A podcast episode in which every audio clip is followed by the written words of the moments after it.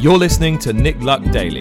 This edition is brought to you by Fitzdares, by the Racehorse Owners Association, and by the Breeders' Cup.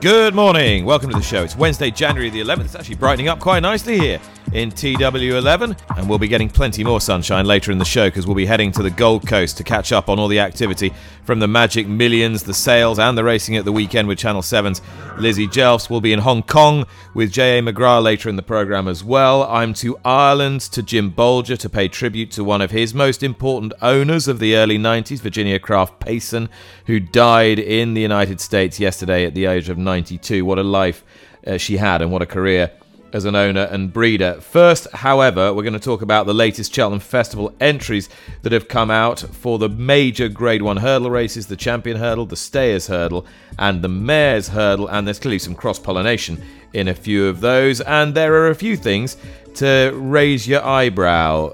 Cornelius Lysett joins me today. Cornelius, what's caught your eye most? Well, the top newsline I suppose people have been talking about is this oversight by Nicky Henderson that Epiton, the 2020 champion hurdler and two-time mare in the frame in the Champion Hurdle, clear second best in the UK behind Constitution Hill, hasn't been entered for the alternative, the Mares' Hurdle, the Close Brothers Mares' Hurdle. But she is still a possible runner. Nicky Henderson making a point of saying, you know, she should definitely be in the betting for the race, because the intention will be to pay the £4,600 supplementary fee. He says he'll pay it himself. He says he's embarrassed. I think it's one of those things, isn't it? But inevitably that has caught the eye. 17 in the Unibet Champion Hurdle in all, 5 trained by Willie Mullins, including State Man, terrific at Leopardstown, 2 from Henry de Bromhead, including Honeysuckle, 2 from Gordon Elliott. So that's a big proportion. 9 out of 17 from Ireland. Constitution Hill 7-2 on favourite with Fitzdares. So that's, I suppose, the story around the Champion Hurdle. Leading into the Mares' Hurdle, Marie's Rock favourite for that one ahead of Love Envoi, whichever you prefer. So impressive last weekend. That one, though, in the Champion Hurdle as well. It'll be fascinating to see whether they get tempted into that particular possibility. Honeysuckle in the Mares' Hurdle as well, and definitely worth mentioning the Paddy Power Stayers, a pretty small entry. I think it's 28, isn't it? Flooring Porter going for another success, but you know, horses like Monkfish and Chacun Pour Soi in there, who presumably won't be taking part.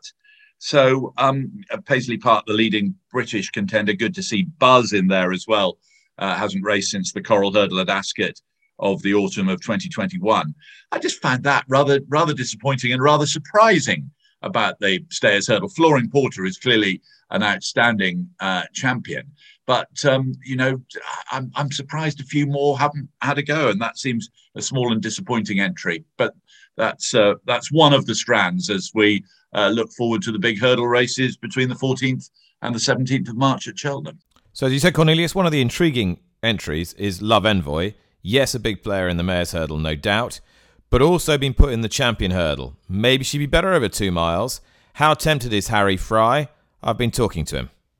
I think it's just, an insurance policy, I suppose. The Mares' Hurdle is very much the target, and but obviously, it's still 2 months to go, so why not? It's... keeps the dream alive anyway, so if nothing else, so it gives the owners something to dream about. So if they weren't excited enough just having a Champion Hurdle entry, but no, Mares' Hurdle, all being well, is very much plan A. Is there something in your mind that says you think she might still have 2 miles as her optimum trip? Is that part of the thinking behind sliding her into the Champion? I suppose, yeah, I think, I mean... I kept getting asked whether we were going to stick her in the Stairs, and I was thinking, Christ, well, definitely not. I'd rather not. I spoke to Noel yesterday. I said, well, or on Tuesday, well, what do you think with with the other entries, because I said I definitely don't want to run her over three. I'd sooner run her in the Champion, and so that's why we stuck her in there, because I mean, she won the Mares' Novice over 2 miles, I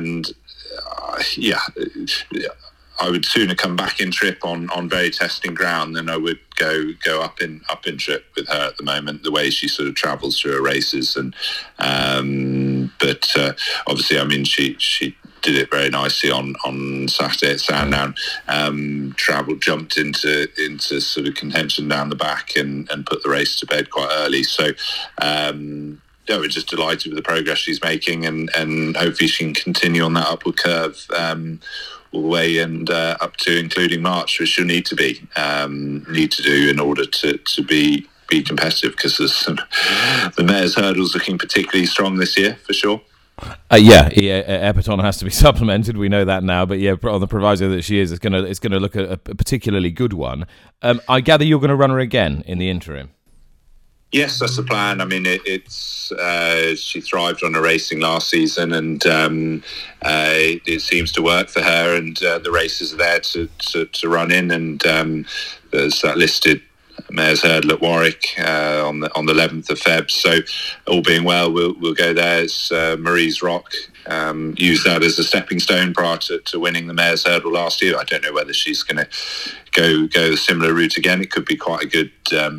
Could be quite a competitive stepping stone trial if she does, but I don't know. But for us, it works well with Love Envoi. She seems to thrive on the racing, as I said. Just looking to the Betfair Hurdle, which will be on the same day as you send her to Warwick, which I'll be a pretty interesting one for you. You've got 3 entries there: Metier, Jin Coco, Mai Tai. Jin Coco is much the shortest of the 3. They're all interesting in their own way. Would you intend to run them all? Well, Jin Coco definitely. All being well, that's the plan for him to run there. Obviously, last seen finishing runner-up in the Great Wood, miles clear of the third. So I winced as I awaited rang the handicapper the following week, but I think we only got £4, so I was quite relieved at that. We deliberately said we'd sort of freshen him up and go there, target the Betfair, with obviously other good races to come hopefully in the spring. The Metier and Mai Tai are both due to run at Lingfield's Winter Million fixture next weekend, and then I suppose on the back of how they get on, we'll decide whether we take in the Betfair Hurdle with either of those two. And it might not be the only valuable handicap hurdle you win this year. Dubrovnik Harry's in the Lanzarote. He's always a horse you've thought an awful lot of. Are you just getting there again with him? I hope so. I mean, we've run one so far this year over fences, and I mean, Boot Hill was sort of going on the experience of what we sort of learned last year. His sort of chasing debut didn't quite go to plan. We reverted to hurdles, just gave him that bit more time, and he's sort of had a fantastic campaign to date over fences this year. And we just hoped Dubrovnik was in a similar sort of position. The chasing debut at Exeter didn't quite go as well as we hoped, and felt actually a bit more time won't hurt him, and hopefully there's more to come over the smaller obstacles. And I think it'll be interesting definitely on Saturday, and potentially we've got him as sort of a Potem's horse after that. Run him in a qualifier at Exeter in February, and possibly go to Thames final. So we think hopefully there's more to come, and as you said, there's some competitive handicap hurdles to run in with him, and hopefully he can be just that, and go very close in one or either of those races I mentioned. What are you going to do with Boot Hill?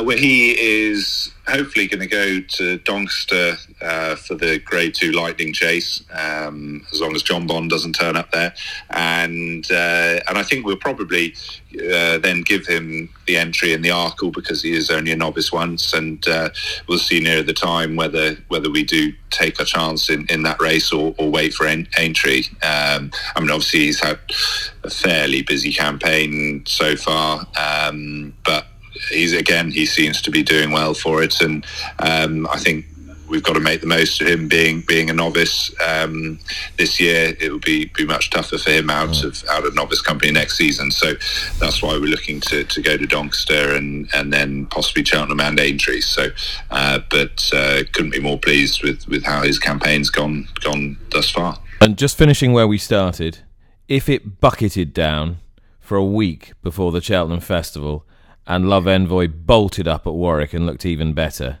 how tempted would you be, do you think, to go champion?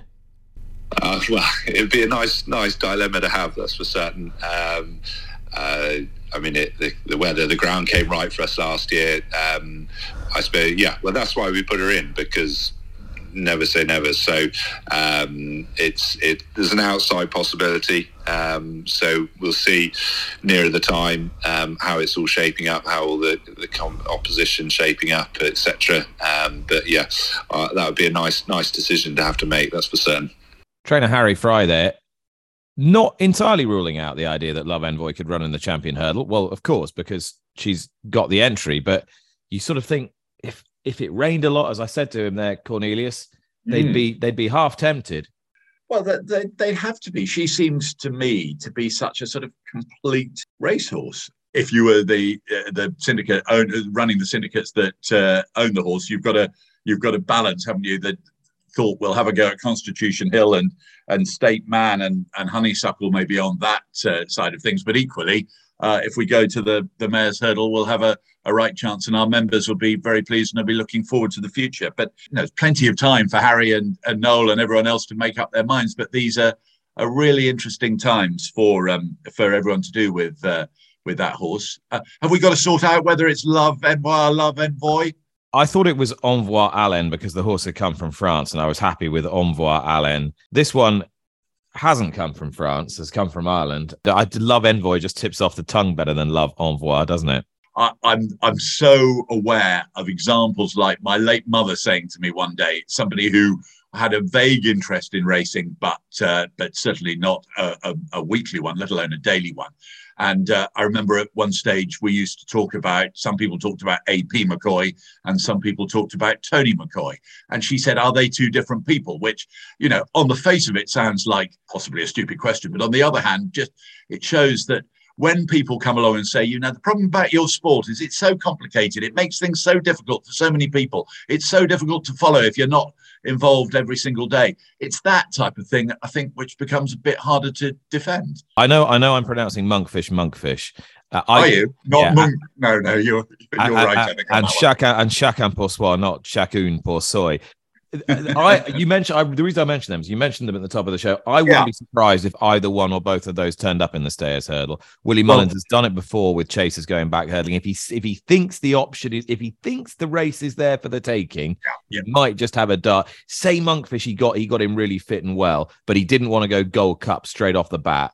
I could see him sliding him in there. Well, and of course, you're right. And Paul Nicholls is another example of a trainer that likes to have all options open, because you know, when you get right to the crunch time before the festival, you need a wide range of races to look at and consider.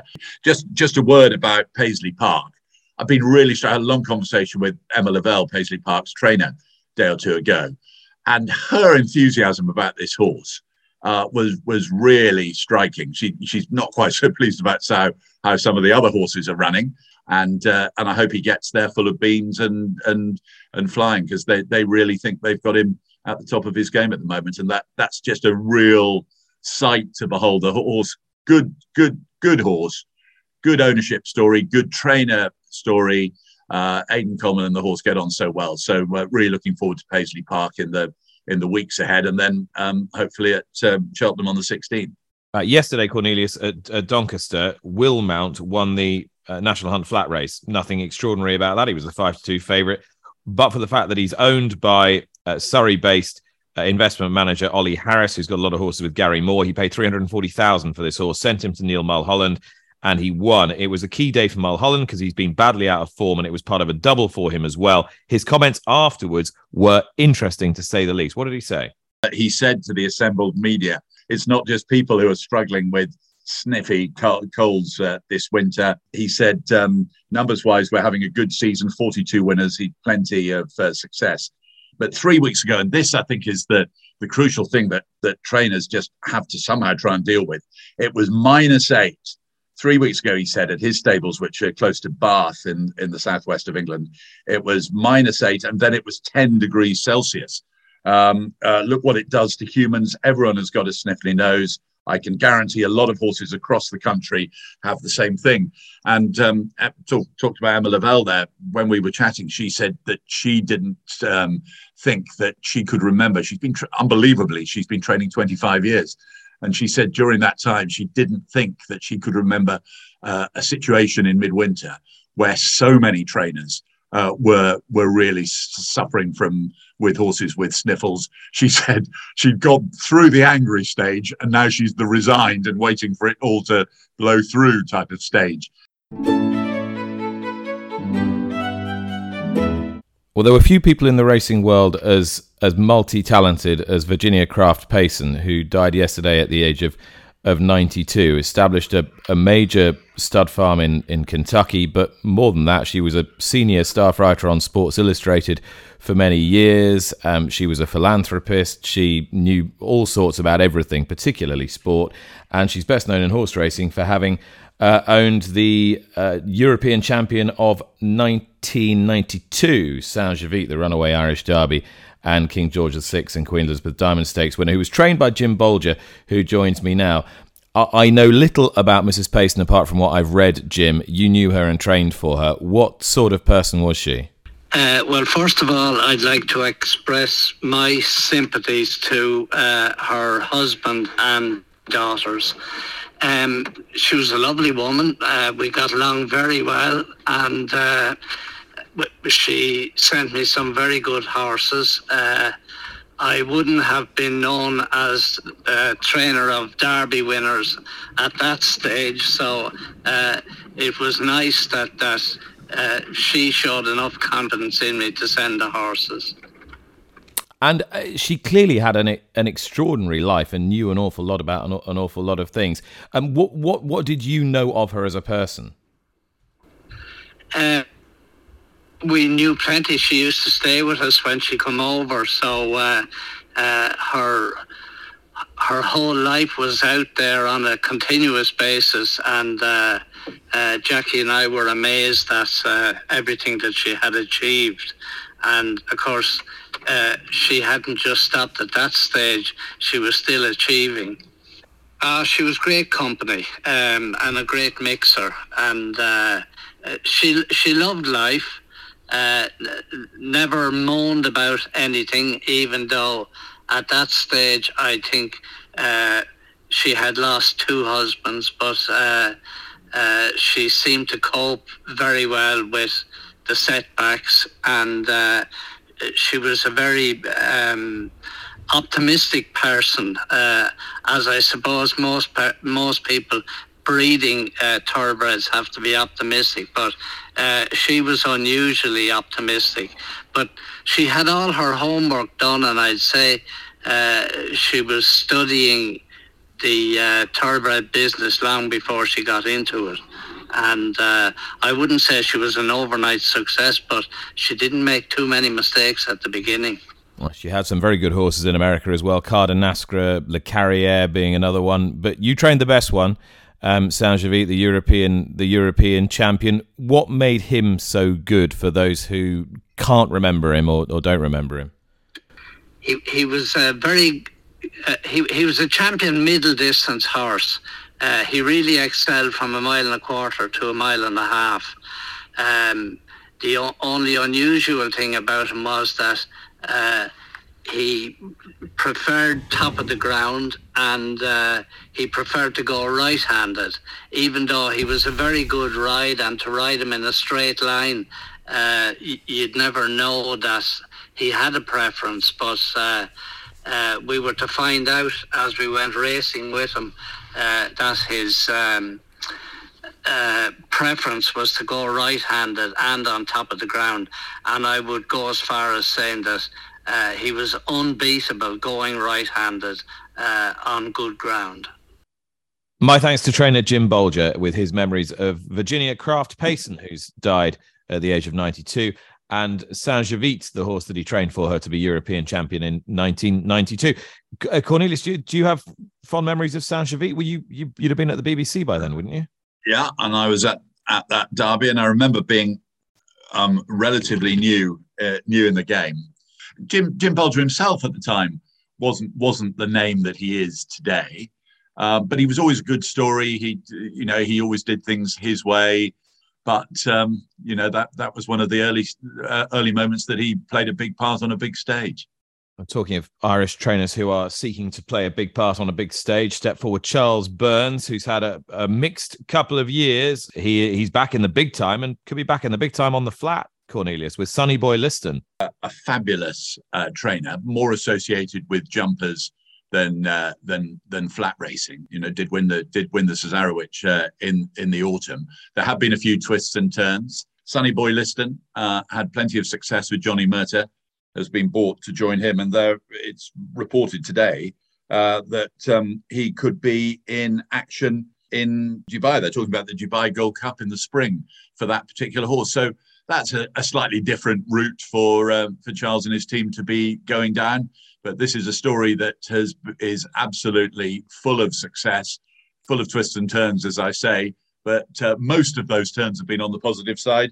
And it'll be fascinating to see how he and Sonny Boy Liston get on. All right, quite a significant boon there for Charles Burns. And that came straight off the news yesterday that Blazing Carl was only 50-50 to make the Stayer's Hurdle for the same stable. Staying in Ireland, and an interesting story, and one that hopefully will inspire others. And that is that Arc Equine have come together with Nace Racecourse to create an inclusive menu for all stable staff, including halal and vegetarian food, as well as special dietary requirements. The stable staff can go online and pre-order the food they want prior to race days to ensure it's there for them. To tell me a little bit more, I'm joined by Arc Equine's Kirsty McCann. Kirsty, just tell me how this came about. This has been over a year in the planning, I suppose. We launched Arc Equine in October 2021, and as part of our launch plan, we looked at ways to raise brand awareness around Arc Equine. We're very lucky that Nace Racecourse approached us at the time to look at doing some race sponsorship, and for us as a new company, race sponsorship was great, but what we wanted was something that would give us exposure directly to our customers for more than just the 10 minutes of that race or whatever. So with Nace Racecourse, we looked into various ways of having branding around the racecourse, and we came up with this idea of subsidising the groom's canteen for the full 12 months of 2022. So as part of that, what we did was we paid for half of every meal that was bought through the groom's canteen and Nace Racecourse. So that went really, really well. But halfway through the year, on a normal visit into a yard as part of my daily job, I spoke to a trainer who complimented us on the initiative, but also highlighted that he had Muslim staff that never ate at any race course in Ireland because they couldn't be guaranteed a meal that would meet their dietary requirements. So for me, having had a long history within racing, and I was stable staff for a number of years, it really hit home to me because I know how long those days can be and I know how tiring they can be, and it just seems like it should be something simple that's available to everybody who goes racing, that there is a meal that suits what they need. So that then took us to ask questions in other yards, and we learned very quickly that this was a problem and an issue that needed to be looked at, the diversity of our stable staff. So everything from religious dietary requirements down to celiacs, gluten intolerance, dairy intolerance, nut intolerance. So we went back as part of our 2023 marketing campaign, and we looked at what worked for us, what didn't work for us. Nace definitely worked for us. It was a direct link into our customer base, and it was really nice to be able to give something back into the industry. So I approached Eamon and the team in Nace, and they were so on board with this idea of improving and having a more inclusive menu in the groom's canteen. So we're very proud of what we've done. We've kind of drill down into the detail, everything down to, you know, the period of Ramadan, you know, being able to have takeaway boxes for those people who are participating in Ramadan and being able to take their meal home and having it at a time that suits them. And we're so lucky that we are a really close-knit community in Irish racing, and it's been really, really well received. And it's lovely that the first person to avail of this was actually that one member of the stable staff that it was brought to me originally about, that he never ate at a race course, and he had a vegetarian meal at Naas on Sunday, which was brilliant. Kirsty McCann there, and full marks to Arc Equine for their support of Naas Racecourse, and to the racecourse themselves for embracing this concept. And fingers crossed, everyone who has been to Naas Racecourse in the last few months has found themselves better fed and duly more satisfied. Right, let's head to Hong Kong and J.A. McGrath. Nick, one of the great comeback stories in Hong Kong racing this season has been that of Karis Teton, the jockey they call the Mauritian Marvel. Karis has been riding in Hong Kong coming up to 10 years now, and in that time he's ridden over 550 winners. This season has been an interrupted one for him, however, all because of a thyroid issue which kept Karis on the sidelines for 3 months. Because of this medical condition, the vigorous lightweight missed two important big wins on budding champion Romantic Warrior. James McDonald, the reigning Longines world's best jockey, stepped in for the two wins on the Star, including the Hong Kong Cup on International Day at Sha Tin last month. But I'm pleased to say that horse and rider have been reunited. Owner Peter Lau and trainer Danny Shum have remained loyal, and yesterday Romantic Warrior had a nice warm-up over 5 furlongs on Sha Tin's straight turf course, and all were in agreement that this was just what was required to bring Romantic Warrior to his peak for what everybody hopes will be the race of the season. That is, of course, the Stewards' Cup over a mile at Sha Tin 2 weeks on Sunday. That's January the 29th. We might have mentioned that before in this segment. Karis has ridden 9 winners since he returned to the saddle, and he gave notice that he was as good as ever with a treble at Happy Valley 2 weeks ago. I can see him riding at least another 2 winners on today's tricky 9-race card at the Valley, namely Perfect to Great, who looks good value in a Class 4 handicap, which is Race 6. So Race 6, number 10, Perfect to Great, sent out by Casper Founds, to beat number 3, Lucky Gold. And later, race 9, number 10, How Deep Is Your Love, to record back-to-back wins for trainer John Size, take him in multiples, including a tote swinger with number 11, Savvy Chic. And as for the main attraction, the Group 3 January Cup, which is race 7, I fancy Sylvester D'Souza to win this on the 5-year-old New Zealand import, number 2, Money Catcher, ahead of 8, Rise Brethren. So 2 and 8 in the January Cup. That's all on the Hong Kong beat this week. I'll have more for you next week. Well, if you hadn't noticed, it is Magic Millions week on the Gold Coast in Australia at the moment, and given it's so bleak and drab here in the UK, I thought it was a good idea to try and get a shaft of sunlight into this show. And to that end, it's great to welcome Channel 7 and Racing.com's Lizzie Jelfs to the show, who's also a bloodstock advisor, a bloodstock consultant, and runs her own syndicates as well. So she's been very active at the Magic Millions sales over the last couple of days, and will be on the Channel 7 broadcast of the Magic Millions races this weekend. Lizzie, just for those who aren't familiar with this whole carnival of racing and sales, I'm guessing it's like nothing else quite anywhere in the racing world. Just kind of describe the whole vibe to us. I think probably in a nutshell, Nick, it's all about Australia. It's everything that everyone looks back on Australia and thinks that we are. We've got the sun up here on the Gold Coast, the horses gallop on the beach for the barrier draw, there's wonderful weather, great prize money, and there's a really fantastic sale where there is some great bloodstock. And with the Magic Millions, they've been able to initiate a race day. So all Magic Millions graduates, whether that's here on the Gold Coast or whether that's over in Adelaide, you are able, or Perth, you're able to run in the race series. So it really captures everyone to buy horses, to get involved in what is such a wonderful week of racing. So yeah, it's a very, very exciting time of year, and everyone gets up here and everyone enjoys it, whether you're an owner, a breeder, or just a racing fan. Given how much money Australian interests are spending in European sales houses, it shouldn't come as a surprise that you're spending a lot of money back home. How is this sale stacking up in terms of its relativity to what's gone before?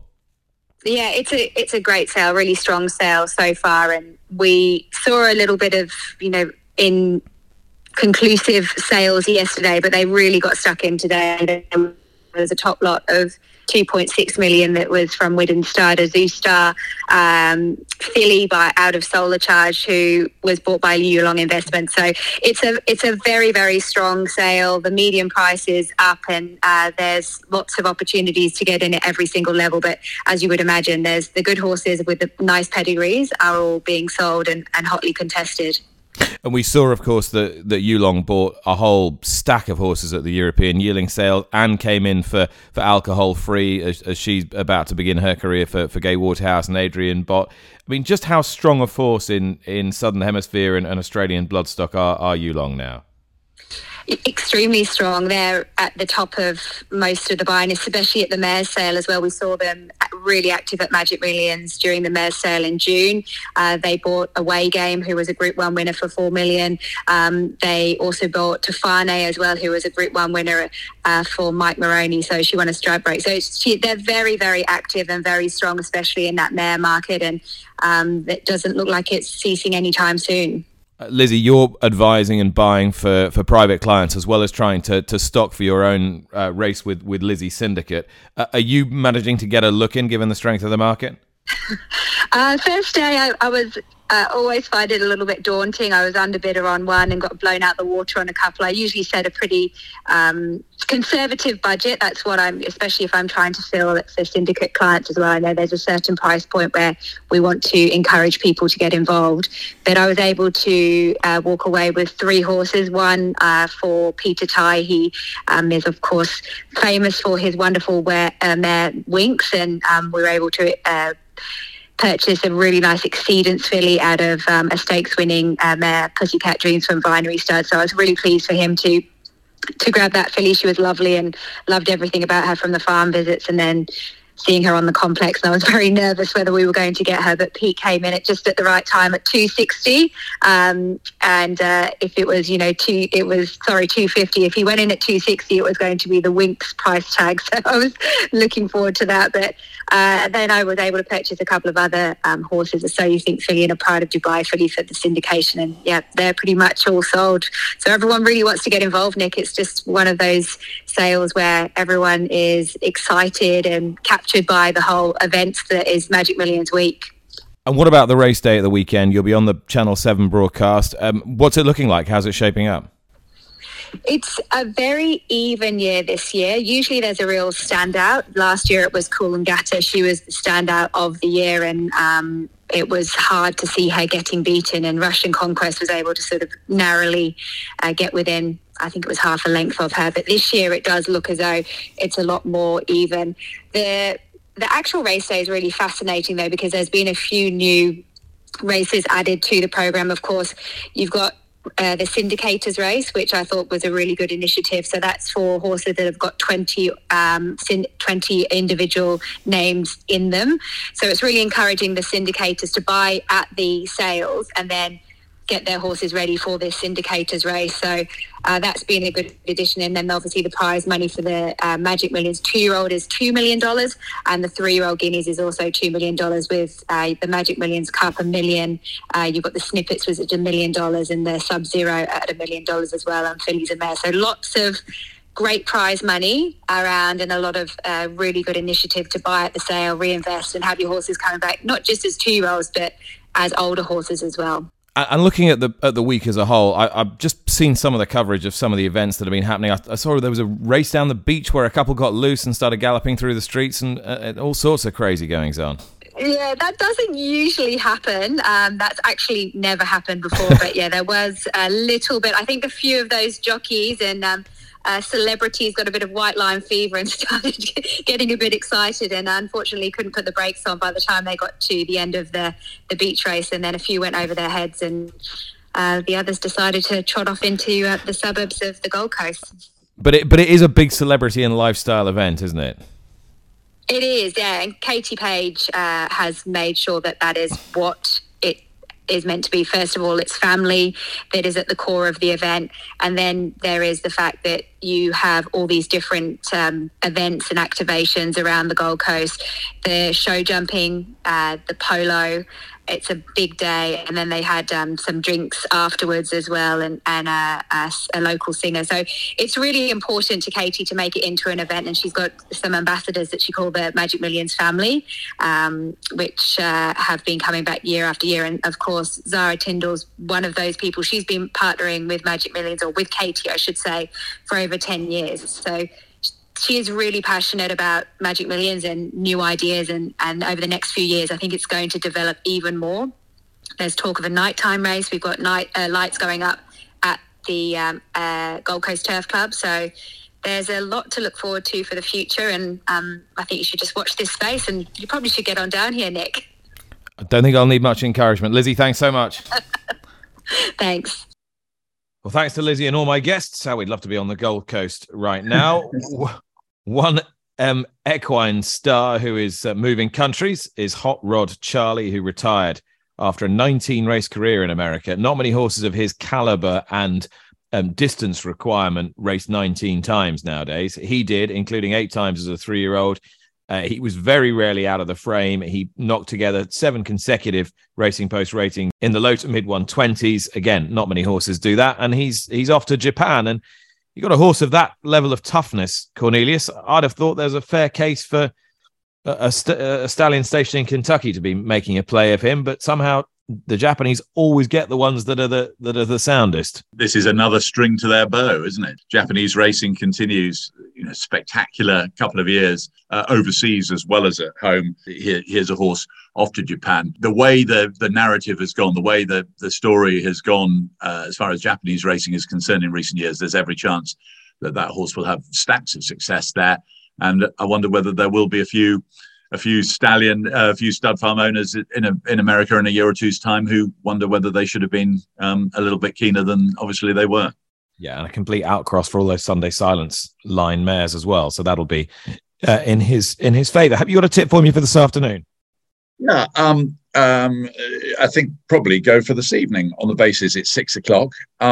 I love when I'm trying to find a horse to follow to try and second guess what jockeys are up to when they travel a long way for just one or a couple of rides. And it could be relevant that Jason Hart, fresh from 103 domestic winners and heading for £2 million in prize money in 2022, all that success with Highfield Princess, travels south to Kempton for 2, I think, and in the 6:00, because of the red hot form of trainer Gay Kellaway. I'm going to go for number 1 Phoenix there. Finished 2nd at Southall last time out. A mention of Highfield Princess makes me just recall that Highfield Prince ran with a degree of promise on debut in a bumper race at Doncaster yesterday, again for owner-breeder John Fairley and the Trainers House Enterprises. So just, I suspect they're going to be having some fun with Highfield Prince as well as Highfield Princess. But Highfield Princess's rider, Jason Hart, at Kempton tonight, 6:00, number 1 Phoenix.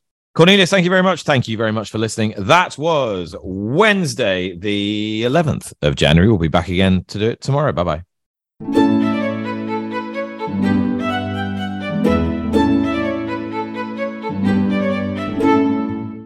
You've been listening to Nick Luck Daily, brought to you in association with Fitzdares, the Racehorse Owners Association, and Thoroughbred Racing Commentary.